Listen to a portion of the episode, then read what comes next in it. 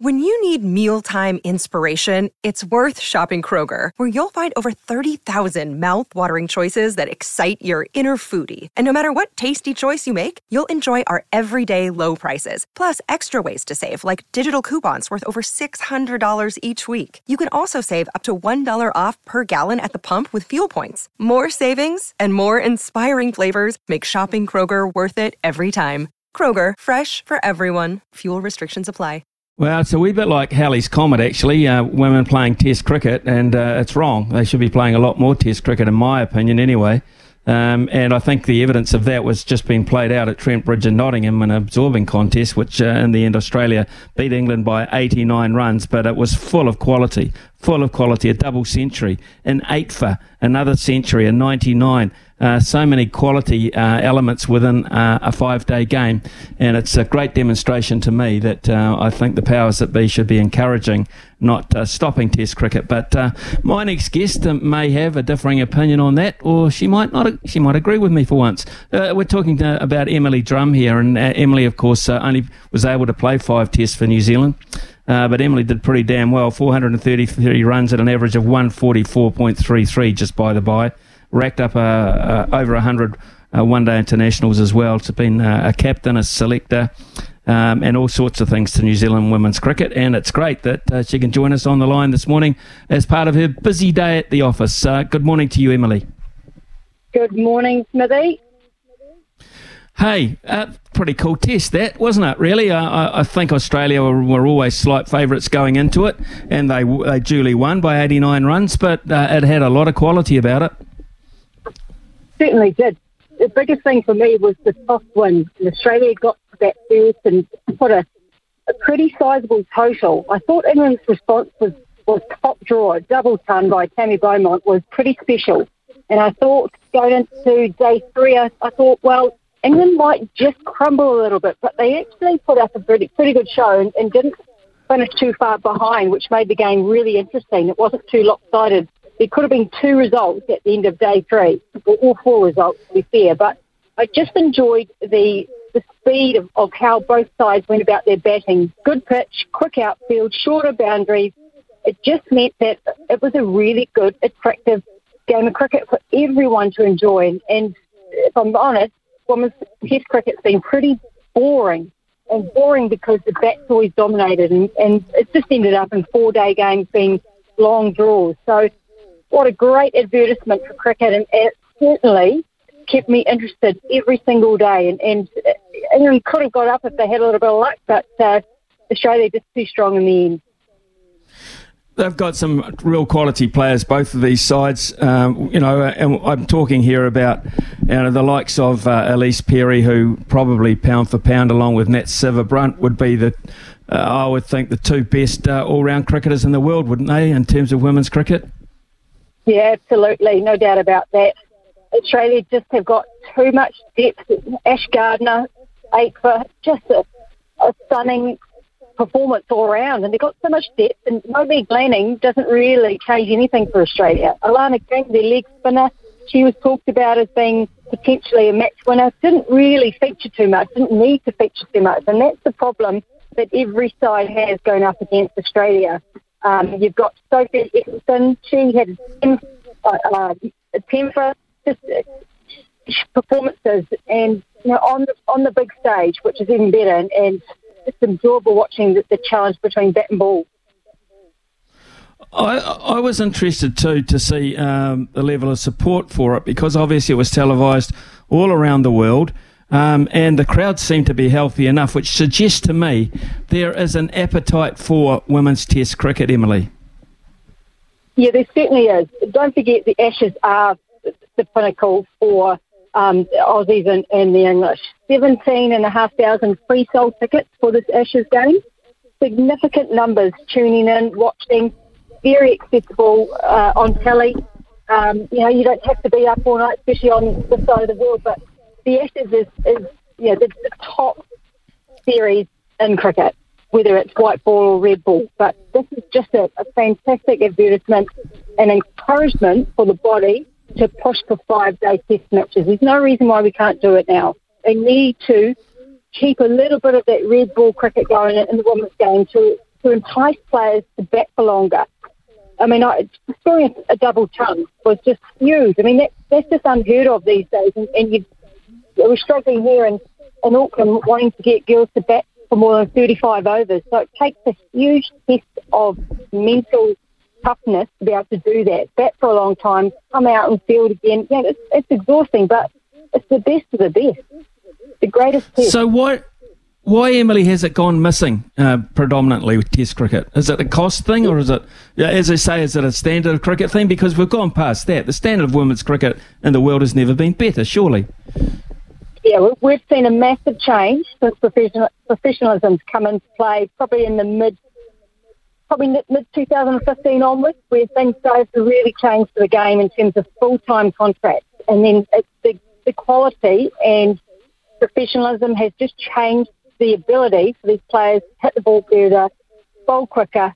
The speed of the game certainly gone up. So it's been cemented with white balls because that's attractive. They're trying to attract sponsors, trying to attract a, a, a shorter form of public watching cricket fans. And you've got to have bums on seats to keep it going. So in the four day test match cricket, in the five games that I played, sure, I enjoyed myself, scoring a few runs, but we didn't even get close to being. There's one game where we got close to a result because the bat dominated the ball. We didn't have quick enough bowlers. We didn't have good enough spinners to be able to, to rip through bowling attacks. And, and now you've got a better skilled cricketer.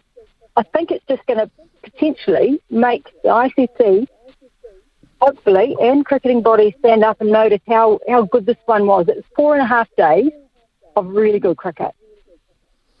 And I like the concept too of uh, the Ashes being a mix of all cricket. I, I, I, really do, and I, I think I'm not sure it'll ever come to men's cricket, um, or not for a long time. But I love this mix, and I, I, I now see um, how you can structure any series outside the Ashes with women's cricket, particularly New Zealand against Australia, Australia against India, England involved. Those four countries in particular get involved, all capable now, I, I think, of playing all forms of the game at an attractive uh, standard. Uh, I, I, see that as a way of the future in terms of hosting tours as well. Yeah, absolutely. The template has been proven multiple times now, but this is the first time we've had a, uh, a five day test for ever. And now you've, you've really got to say, well, one day it is actually worth adding that on. Almost a result every single time, unless there's a bad uh, amount of rain, which obviously nobody wants to deal with rain, but it just means that the chances of a result are high. And also, it's just a true testament to the team where you've got the best side should always come out on top in a test match. Not always the case in T20 and, and um, white ball cricket. Right, now let's uh, look at our side because um, it's important. A lot of them have been playing a little bit of IPL. Uh, some are in other leagues around the world. Some have been playing in England, etc. But they are together again in Sri Lanka. Uh, tell us about uh, the importance of this particular tour in terms of starting to rebuild a side which can be credible and well performed in international tournaments. Yeah, so you've got a, I guess, a, a restarting of, of the White Ferns journey to the next uh, ICC tournament there's always one around the corner, Smithy. So you know, it's, it's, you never get time to really reset everything and go again. You've got to be a little bit uh, flexible. You've got to be able to get these fringe players improving and contributing because we've fallen so many times relying on our senior players to turn up for us and do a job. And, and when they haven't, we've expected a lot from our young players. But it's just another tour to, to get under the belt, especially in the subcontinent too. It's a, rare tour for us, so it's an opportunity to play on different tracks at really good grounds, and I, I guess a chance for the coaching staff, and there are new new coaching staff in there. Dean Brownlie's relatively new um, to, to get to know these players and help develop them so that we are competing, that we're pushing for these semi-finals. So I'm expecting us to, to be really strong um, and any team away from home. So uh, it's a good good test and, and a stage for us to see where we are at and where we need to, to improve and, and plug the gap. Is it a series we should dominate? I would say yes. We should do that, but we're playing. We're going to be playing on some turning wickets, um, unfamiliar surroundings, the food, the environment. Just not quite sure if we're really, really seasoned travellers in that respect. So on paper, yes, but reality, we, this could be a really challenging time for us. Okay, so Emily, look, we, we know undoubted ability, uh, Suzie Bates. Um, you know, Sophie Devine, undoubted ability. Emily Drumm, undoubted ability. Who are the players now? Uh, uh, you know, three players can't win games all the time. Who are these players that these kind of tours uh, should be revealing to us as not just the future, but the you know the you know I'm saying the immediate uh, the in, the immediate times actually. I, I, mean who are the people that should now with the experience that you as a selector and other selectors have been giving them should be starting to be noticed more regularly? Put it that way. Yeah well, I think um, Maddie Green has started to certainly show her experience. I know she's been around for a long time. I'm expecting big things from her. Um, you know seasoned BBL player. There's some younger players coming through. I want to see more from Brooke Halliday, left-hander, could be quite useful in that middle order. Georgia Plimmer's been on the scene for a couple of seasons now. Hopefully she'll get an opportunity. Um, you know, their Mary Kerrs and Sophie, that, they will be certainly relied on for a certain point. But the fringe players, it's good to see Leigh Kasperek pulled back in. We've got four spinners. Uh, we've got Fran Jonas, who is starting to mature and, and certainly contribute as good as any left armour in, in the world in terms of her age. So looking for those sorts of fringe players to contribute more and, and um, I guess take the heat off and the expectation off those bigger players because you need all 11. Smithy, that's the problem. You can't win games with three or four players performing. You might do that off and on in the T20s and, and the odd uh, ODI, but you know that, that, to be consistent, you've got to have these players standing up more times than not. Yeah, well, we've got a coach that's uh, been, uh, and Ben Sawyer, obviously, who's been very much part of the Australian setup. I'm not saying we have to be as good as Australia in the short term, but we certainly have to uh, look at their blueprint and say, um, you know, building depth um, and, and building numbers as well within that depth. Uh, I think is hugely important. Emily, I know you would probably too have just cast a little bit of your eye uh, over the Ashes as such. From now on, of course, we can watch it free to air too uh, in this country. What did you make of the first test? And also, do you think um, Bazball, as they call it, he hates calling it that, but the world is, uh, can work against Australia? Can they can they turn this around? Oh, of course they can. Um, I just try and put myself in the mindset if I was playing in uh, Brendon's team and thinking, what, how would I want to play like he wants to play. And I just sort of think, well, just that that fear of getting out is just almost removed, and that the shackles are gone. I just wonder about the tactics, though.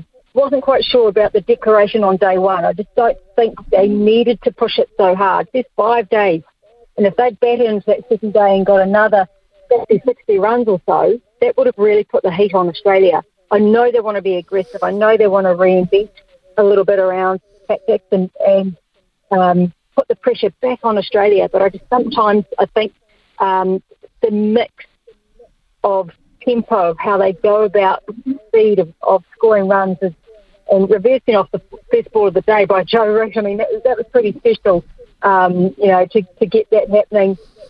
It, it, it, goes against all the coaching manuals, Smithy, so it's, it's hard to um, say don't do it because it's successful. He's got he's got a, a template that he wants to deploy, which is great. Um, but sometimes I think you've got to just think, okay, it's worked for us. We've got to keep going, but we just need to temper it ever so slightly, depending on the situation. But you know, those guys are all skilled cricketers, and they're backing themselves to play that way, and, and that careless feel of um, of a cricketer. You kind of need to just park that and just enjoy and play good cricket. It helps when you're on good track too, to be able to play that they're playing. So we're going to see it continue. It's not going to change, but I just would like to see them just temper it ever so slightly so that they're making the right decisions at the right time.